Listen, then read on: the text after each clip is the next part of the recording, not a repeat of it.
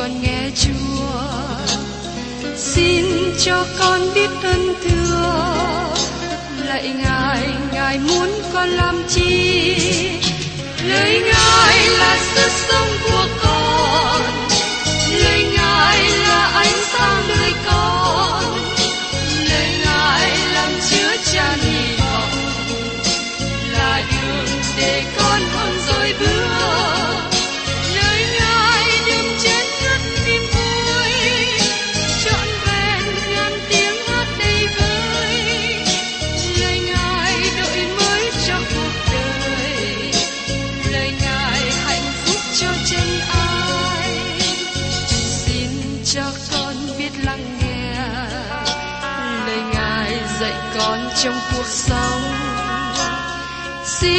cho con biết lắng nghe.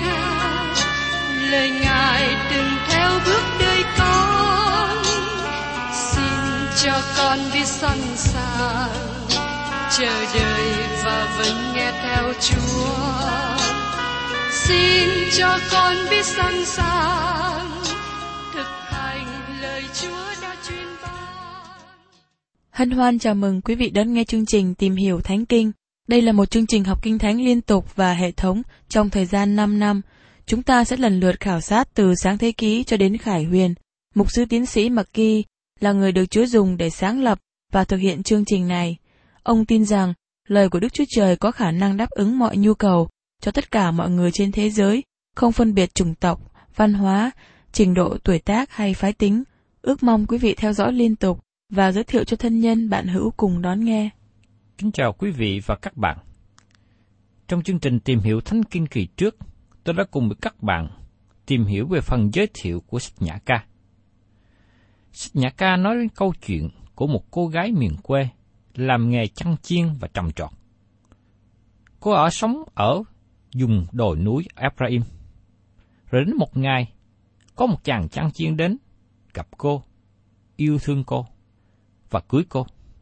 Sau đó, chàng đã ra đi và hứa sẽ trở lại.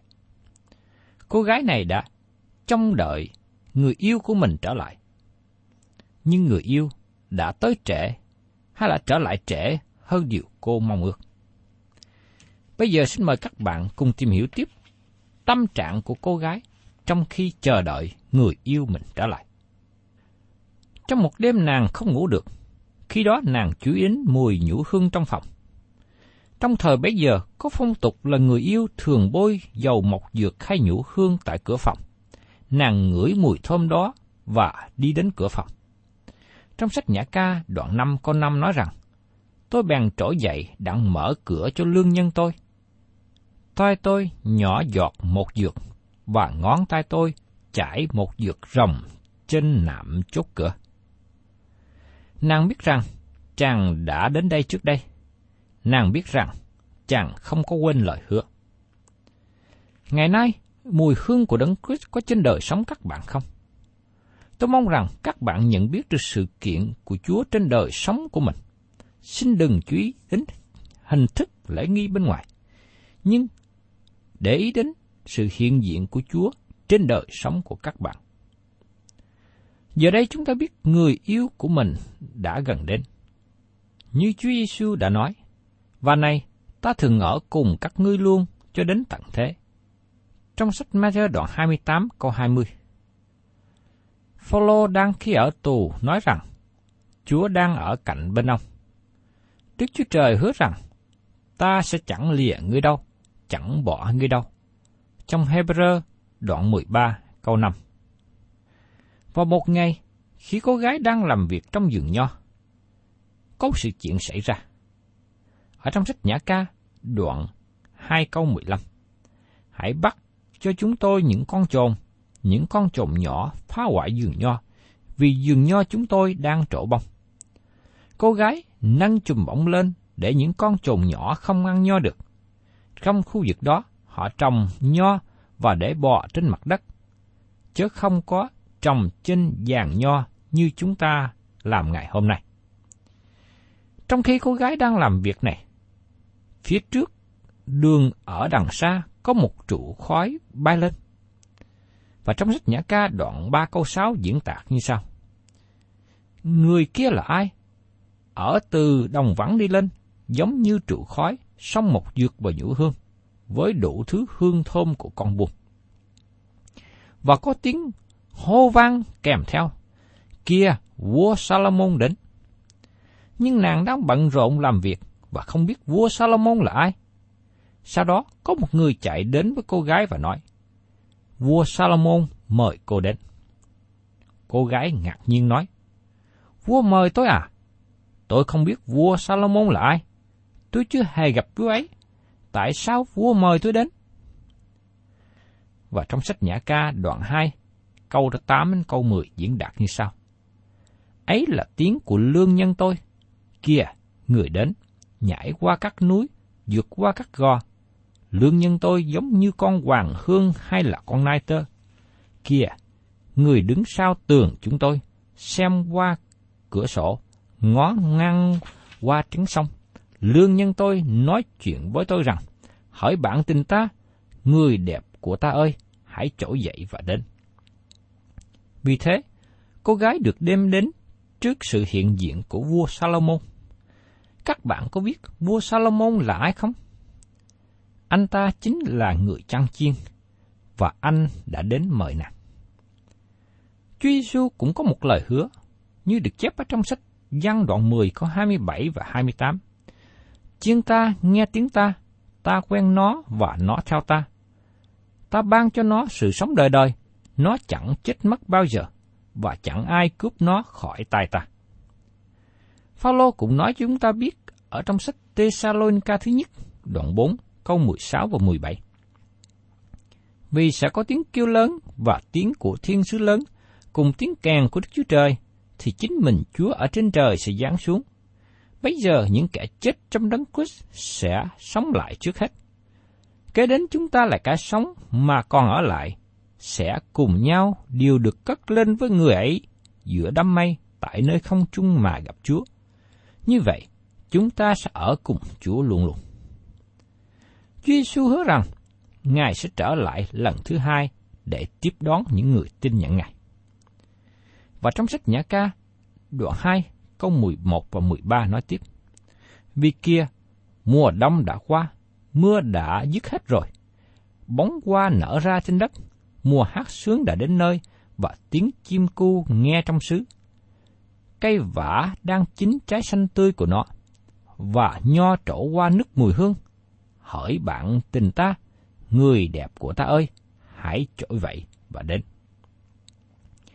Vào một ngày sẽ đến, Chúa Giêsu gọi chúng ta ra khỏi thế gian này. Vì thế, hiện nay các bạn đang tham dự với thế gian này bao nhiêu? Tôi thấy có nhiều người rất thỏa lòng với thế gian. Họ đang phát triển nhiều trong xã hội hiện nay. Khi Chúa Giêsu đến và cất họ lên thiên đàng, họ sẽ kêu than trong suốt đoạn đường lên thiên đàng bởi những gì họ bỏ lại dưới thế gian. Chàng nói với nàng, ở trong Nhã ca đoạn 2, câu 13 và 14. Cây vả đang chín trái xanh tươi của nó, và nho trổ qua nước mùi hương. Hỏi bạn tình ta, người đẹp của ta ơi, hãy trỗi dậy và đến. Hỡi chim bồ câu ta trong hốc đá. Tại chốn đục của nơi hê hẩm, hãy tỏ ra cho ta xem mặt mũi mình. Cho ta nghe tiếng mình, và tiếng mình êm dịu, mặt mũi mình có duyên. Đây thật là một lời êm đẹp biết bao của chàng rể nói với nàng. Và trong sách Nhã ca đoạn 2 câu 4 nói tiếp, Người đưa tôi vào phòng yến tiệc, ngọn cờ người phất trên tôi ấy là ái tình. Sự cứu rỗi là vấn đề tình yêu thương. Chúng ta yêu Chúa bởi vì Ngài yêu chúng ta trước. Đây là câu chuyện trong sách Nhã ca này. Thưa các bạn, bây giờ chúng ta tiếp tục tìm hiểu ở trong sách Nhã ca đoạn 1. Thật là tốt lành và cần thiết nếu như các bạn có dịp đọc qua về câu chuyện của sách Nhã Ca một lần trước khi chúng ta tìm hiểu. Như tôi đã nói với các bạn một số chi tiết trong phần giới thiệu. Có năm bài hát ngắn trong sách Nhã Ca. Chúng diễn tả về kinh nghiệm của cô gái miền quê Sunem ở vùng đồi núi. Rồi đến một ngày, có chàng trăng chiên đến. Chàng yêu nàng, và nàng yêu mến chàng. Sau đó chàng trăng chiên rời khỏi nàng và hứa trở lại. Nhưng chàng đã không trở lại sớm như điều nàng mong ước. Rồi đến một ngày, có lời thông báo là vua Salomon đến và muốn gặp nàng. Nàng không thể nào tin được điều đó. Khi nàng được mời đến trước sự hiện diện của vua, nàng nhận ra chàng là người chăn chiên đã yêu mến nàng trước đây. Một số người giải nghĩa cho rằng đây là câu chuyện liên tục nối tiếp, nhưng tôi không chấp nhận ý kiến đó. Tôi nghĩ rằng bối cảnh thay đổi và có sự phản chiếu lại thời gian trước. Do vậy, điều quan tâm chủ yếu của chúng ta khi học hỏi là sự ứng dụng của sách nhã ca đến với các bạn và tôi và những người tin nhận. Đây là hình ảnh của mối quan hệ tình yêu tốt đẹp giữa người tin nhận và Chúa Giêsu Christ. Bây giờ mời các bạn cùng xem ở trong Nhã ca đoạn 1, câu 1. Nhã ca trong các bài ca mà Salomon đã làm. Tôi nghĩ đây có thể giống như một bài hát hay giống như một bài ca kịch. Những bài hát này đặt lại với nhau để cho chúng ta một câu chuyện binh hiển tuyệt vời. Đây là một trong những phương cách mà Đức Chúa Trời dùng để nói chuyện cùng với dân sự của Ngài. Nó cũng khiển trách những người theo khuynh hướng chế dục, chỉ muốn sống độc thân. Nhưng nó cũng kết án những người theo khuynh hướng khoái lạc nhục dục và không chung thủy với lời hứa trong hôn nhân. Đây không phải là một bài hát tâm thương, nhưng nó là một bài hát tốt đẹp để ca ngợi tình yêu trong hôn nhân. Trong bài hát đầu tiên, chúng ta thấy cô dâu và chú rể có mối quan hệ tốt đẹp với nhau. Đề cập đến nụ hôn của chàng. Trong sách Nhã ca đoạn 1 câu 2. Nguyện người hôn tôi bằng cái hôn của miệng người, vì ái tình chàng ngon hơn rượu. Chữ ái tình tức là tình yêu. Nụ hôn trong thời đó là lời hứa bình an, dấu hiệu của sự bình an. Tên của Salomon có nghĩa là bình an. Salomon là hoàng tử của sự bình an, và ông cai trị trong thành phố Jerusalem là thành phố bình an. Con gái Sunem là con gái bình an. Nửa hôn bày tỏ mối quan hệ rất thân mật, gần gũi, như trường hợp của Chúa Giêsu và các môn đệ của Ngài. Ngài có thể truyền đạt sứ điệp của Ngài một cách riêng tư với các bạn và tôi qua lời của Đức Chúa Trời. Đó là lý do tại sao chúng ta cần quay trở về học hỏi lời của Đức Chúa Trời. Chúng ta không thể học kinh thánh một cách máy móc, học thuộc lòng kinh thánh, nhưng cần phải có mối quan hệ riêng tư với Chúa để lời của Ngài có thể tới với lòng của chúng ta. Nguyện người hôn tôi bằng cái hôn của miệng người. Chúng ta thấy rằng, Ngài nói với chúng ta trong sự bình an, và chỉ có Chúa mới có sự bình an với lòng của con người. Những ai có lỗ tai, hãy lắng nghe Chúa nói về sự bình an. Sự bình an qua quyết của Ngài trên thập tự giá tha thứ tội lỗi và đem các bạn đến bước kế tiếp. Nếu các bạn đã được phục hòa với Đức Chúa Trời bởi sự cứu rỗi trong đấng Christ, Ngài mời gọi các bạn có một cái hôn trang nghiêm như trong mối quan hệ hôn nhân. Đó là cái hôn ấn chứng, lời hứa hôn giữa đấng Christ và người tin nhận Ngài. Chúng ta cũng thấy phong tục như thế trong nghi lễ hôn phối thời hiện nay. Khi tôi cử hành lễ hôn phối, sau khi vợ chồng đã xác chứng lời hứa nguyện, tôi bảo người chồng hãy vỡ lúc cha mặt vợ ra và hôn. Nụ hôn là việc trang nghiêm, nó ấn chứng cho giao ước của hôn nhân. Trong sự cứu rỗi, Chúa Giêsu giải cứu chúng ta ra khỏi tội lỗi và ban cho chúng ta sự tự do. Trong sách Giăng đoạn 8 câu 36. Vậy, nếu con buông tha các ngươi, các ngươi sẽ thật sự được tự do. Sự tự do đó là gì? Đó là sự tự do mà chúng ta có thể đến cùng Ngài và nói rằng, tôi dâng thân thể mình làm của lệ sống, như được nói ở trong sách Roma đoạn 12 câu 1. Nó là sự tự do dân hiến, mà nó đem chúng ta đến mối quan hệ riêng tư với Chúa Giêsu là đấng cụ thể. Các bạn có phải là con cái của Đức Chúa Trời như thế không? Các bạn có linh hồn hay là có tâm thần hạ mình, kính sợ nhận lấy ân điển của Ngài không? Ngài muốn các bạn nhận lấy ân điển riêng cho chính mình. Như trong thơ Ephesos, chúng ta được nói cho biết rằng Chúa là đấng giàu ân điển và nhân từ. Ngài muốn ban cho chúng ta sự giàu có của vinh hiển Ngài. Tôi không biết các bạn nghĩ như thế nào, nhưng tôi biết rằng tôi cần sự nhân từ của Ngài, cần ân điển của Ngài. Ngài có lời mời gọi, như được chép ở trong sách Matthew đoạn 11 có 28. Hỡi những kẻ mệt mỏi và gánh nặng, hãy đến cùng ta, ta sẽ cho các ngươi được yên nghỉ. Đó là sự yên nghỉ thật. Nó không phải chỉ nghỉ vào ngày sa bát, nhưng đây là sự yên nghỉ của bảy ngày trong tuần. Nó yên nghỉ trong sự cứu rỗi đã hoàn tất. Sau đó, Chúa Giêsu nói tiếp, ở trong Matthew đoạn 11, câu 29-30. Ta có lòng nhu mì khiêm nhường, nên hãy gánh lấy ách của ta và học theo ta, thì linh hồn các ngươi sẽ được yên nghỉ, vì ách ta dễ chịu và gánh ta nhẹ nhàng. Được mang ách với Chúa là một điều tuyệt vời, một sự vinh hiển, một vinh dự, một đặc ân. Và chính Ngài là đấng mang gánh nặng cho các bạn. Điều kế tiếp mà chúng ta thấy hình ảnh được diễn đạt nơi đây là tình yêu của Ngài. Vì ái tình chàng ngon hơn rượu. Chữ ái tình tức là tình yêu. Trong thời đó, rượu được biểu tượng cao nhất về sự cao sang dùng để công hiến. Nó là một buổi tiệc rượu xăm banh, mà nó bao gồm mọi thứ. Nó cũng nói về điều vui mừng nhất trong tấm lòng, như Phaolô đã viết ở trong Ephesos đoạn 5 câu 18. Đừng xa rượu, vì rượu xui cho luôn tuồng, nhưng phải đầy dậy Đức Thánh Linh. Được đầy dậy Đức Thánh Linh là một kinh nghiệm quý báu và sinh động. Khi thuộc về Đấng Christ và có mối giao thông với Ngài. Các bạn thân mến, chúng ta không nên đóng kịch bề ngoài, nhưng cần có tình yêu thương Chúa thật sự bên trong. Chúng ta cần đến với Chúa như thái độ mà Phi-rơ nhắc nhở. Ở trong Phi-rơ thứ nhất đoạn 1 câu 8. Ngài là đấng anh em không thấy mà yêu mến. Dầu bây giờ anh em không thấy Ngài, nhưng tin Ngài và vui mừng lắm một cách không xiết kể và vinh hiển. Tiên tri Habakkuk nói như sau, ở trong Habakkuk đoạn 3 có 17 và 18. Vì dầu cây vả sẽ không nước lọc nữa và không có trái trên những cây nho. Cây olive không sanh sản và chẳng có ruộng nào sanh ra đồ ăn.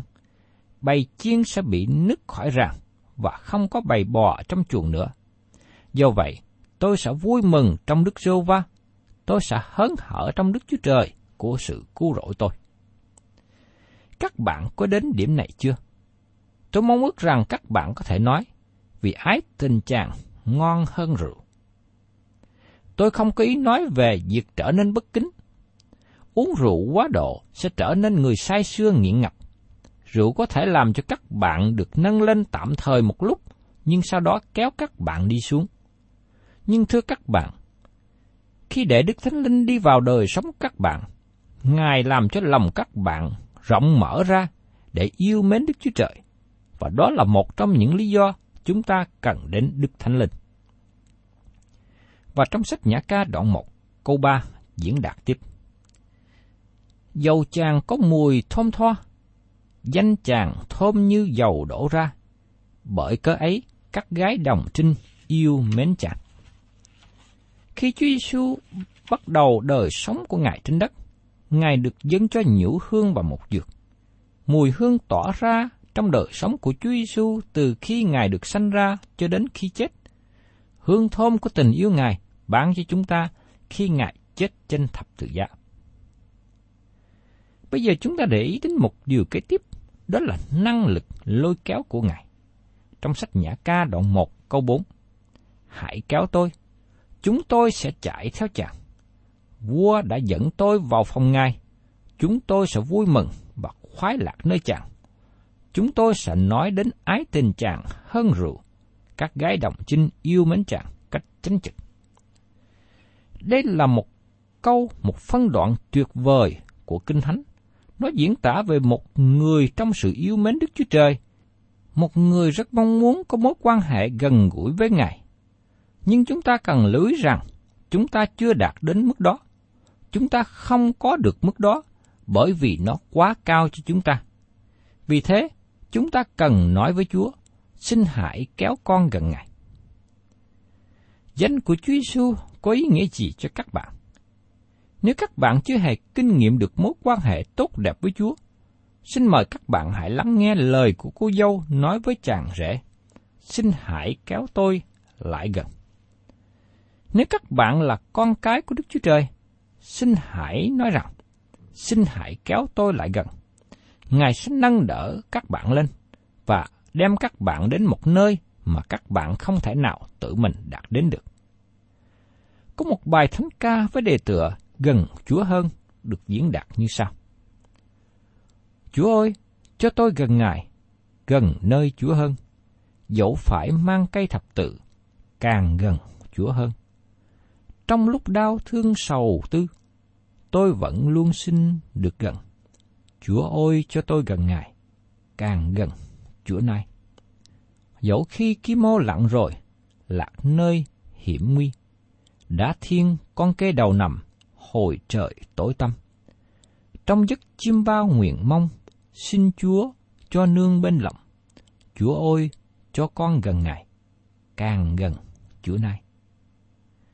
Ước nơi đây thông tận trời, một thang bắc liên, xuống lên trên thang rạng ngời, nhiều vị sứ thiên, đem phước yêu thương từ nay, ban xuống cho con mọi ngày.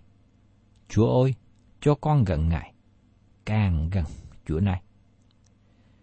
Đến lúc con bay về trời, thật sung sướng thay, bỏ xa trăng sao mặt trời, vùng vụt lướt bay.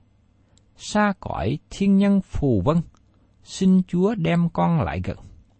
Chúa ơi, cho con gần Ngài, càng gần Chúa này. Thưa các bạn, Đức Chúa Trời nói rằng năng lực của Ngài sẽ được ban cho chúng ta. Chúa nói rằng sức mạnh của Ngài sẽ thể hiện qua sự yếu đuối của Ngài. Ngài sẽ đáp lại lời kêu cầu từ tấm lòng, xin kéo con lại gần.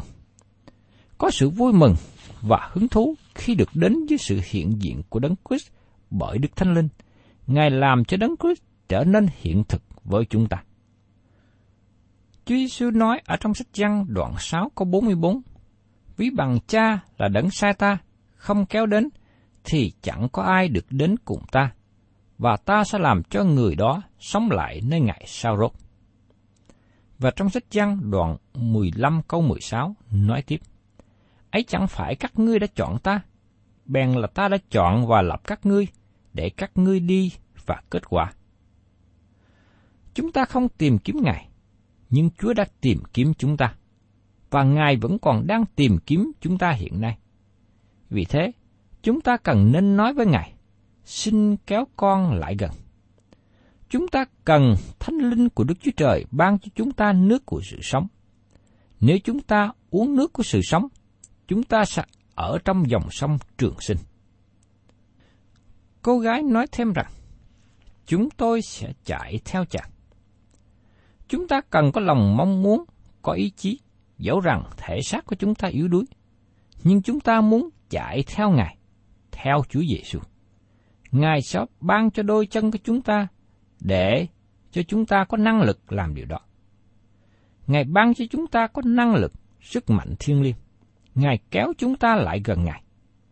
Như ở trong sách Hebrew đoạn 12, câu 1 và câu 2 nói rằng, Thế thì, vì chúng ta được nhiều người chứng kiến, gây lấy như đám mây rất lớn, chúng ta cũng nên quăng hết mọi gánh nặng và tội lỗi vấn vương ta, lấy lòng nhịn nhục theo đòi cuộc chạy đua đã bại ra cho ta. Nhìn xem Đức Chúa Giêsu là cội rễ và cuối cùng của đức tin, tức là đấng vì sự vui mừng đã đặt trước mặt mình, chịu lấy thập tự giá, khinh điều sỉ nhục, và hiện nay ngồi bên hữu ngay Đức Chúa Trời. Và Tiên tri Esai cũng nói một điều hết sức đặc biệt ở trong đoạn 40 câu 31. Nhưng ai trong đợi Đức Sô Va thì chắc được sức mới, cất cánh bay cao như chim ưng, chạy mà không mệt nhọc và đi mà không mòn mỏi. Tôi mong ước rằng các bạn nương cậy vào ơn sức mà Đức Chúa Trời ban cho để tiếp tục theo Chúa Giêsu trong suốt cả cuộc đời của mình. Lắm lúc tôi cũng cảm thấy mệt mỏi. Nhưng trong những giờ phút đó, tôi kêu cầu với Chúa. Lại Ngài, xin thêm sức cho con. Tôi biết rằng, Chúa hiểu tôi. Ngài thấy hoàn cảnh của tôi. Ngài biết sự yếu đuối của tôi.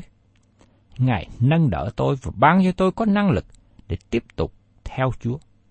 Cầu xin Chúa cho tôi, cho các bạn, tất cả chúng ta đều có năng lực và trung tín trong sự bước đi theo Ngài.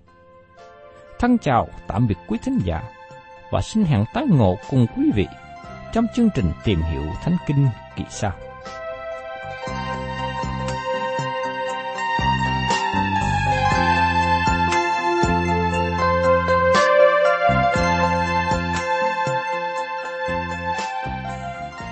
Cảm ơn quý vị đã đón nghe chương trình Tìm hiểu Thánh Kinh. Nếu quý vị muốn có loạt bài này, xin liên lạc với chúng tôi theo địa chỉ sẽ được đọc vào cuối chương trình. Kính chào quý thính giả.